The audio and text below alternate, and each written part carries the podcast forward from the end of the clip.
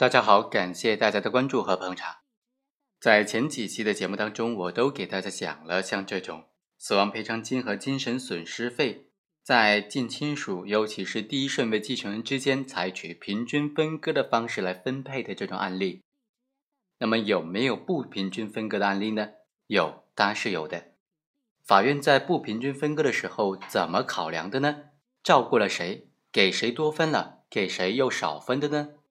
我们通过今天这个案例和大家简单的来探讨分析一下这个问题。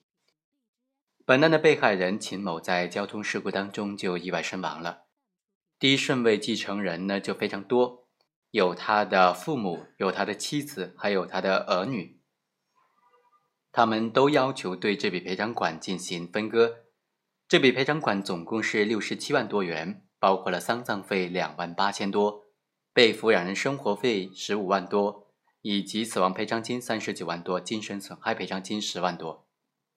被害人死亡的时候，他有父母两人，还有一名续弦的妻子杨某，另外还有三名成年的子女，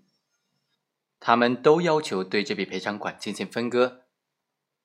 法院还查明，死者他有五个兄弟姐妹，也就是说，他父母还有其他四名的抚养人。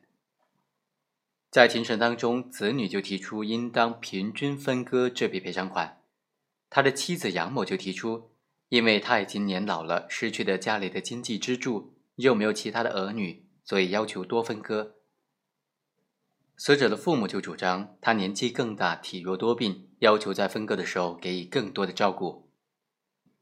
一审法院就认为，因为秦某的死亡，赔偿权利人杨某等人第一顺位继承人通过诉讼的途径获得的这笔死亡赔偿金、精神损失费，这些钱他并不是秦某生前所得的，所以不属于秦某的遗产。这个款项是对赔偿权利人的赔偿，依法应当由赔偿权利人共同共有。由于权利人对死亡赔偿金、精神损失费的分割存在很大的争议。所以，这笔款项在分割的时候，可以参照继承法第十三条、第十四条的有关规定的精神进行分割。所以，法院认为，根据各个权利人的年龄状况以及生活状况，这笔死亡赔偿金三十九万多元，可以由他的母亲陈某享有百分之二十的份额，他的父亲享有百分之十七点五，他的续弦的妻子杨某也享有百分之十七点五。剩下的三名儿女各自享有百分之十五的份额。对于精神损失费十万元，应当由六个权利人平均分割。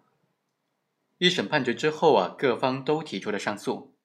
秦某的生前妻子杨某就提出上诉说，秦某生前和杨某共同的生活，并且一直居住在一间危房里面。杨某婚后也没有其他的子女。秦某的三个儿女呢？都已经各自独立成家了，死者的父亲还有其他的抚养人来赡养，所以杨某就认为，人身损害赔偿的死亡赔偿金，它的性质就是对受害人近亲属因为受害人的死亡导致的生活来源的减少和丧失的补偿，是生命延续的续命钱。只有杨某才是和秦某生前共同生活的人。他的死亡导致他的生活来源直接的减少了，所以死亡赔偿金的本质是夫妻共同财产，只不过是自然人主体消失之后的另外一种称谓而已。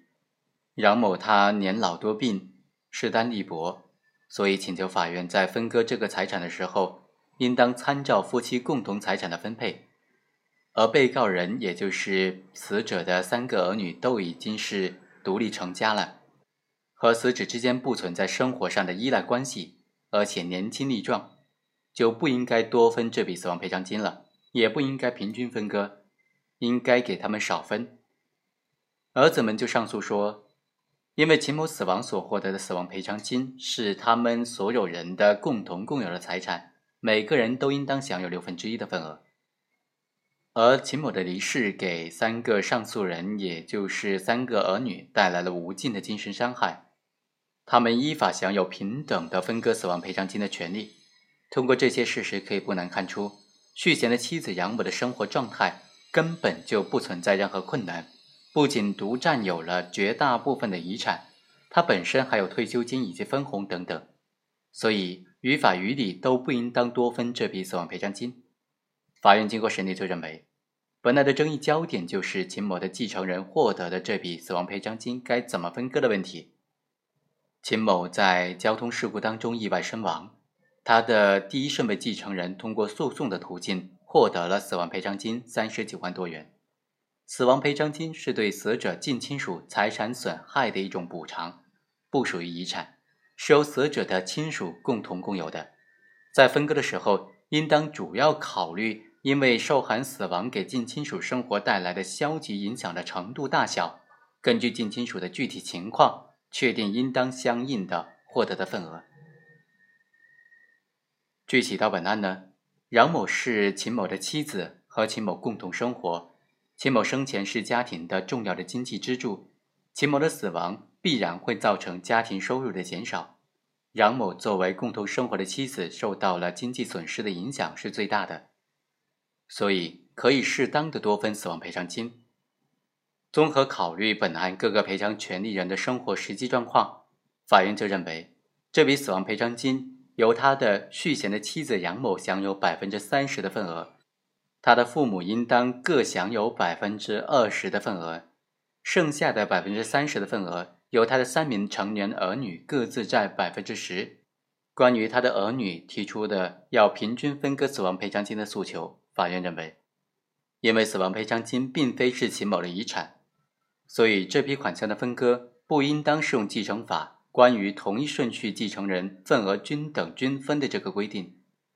三名儿女都已经成年，各自组成的家庭，三人和秦某之间的经济依赖性是不强的，所以秦某死亡所造成的经济损失显然是少于死者的妻子以及死者的父母，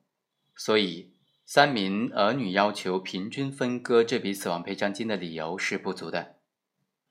好，以上就是本期的全部内容，我们下期再会。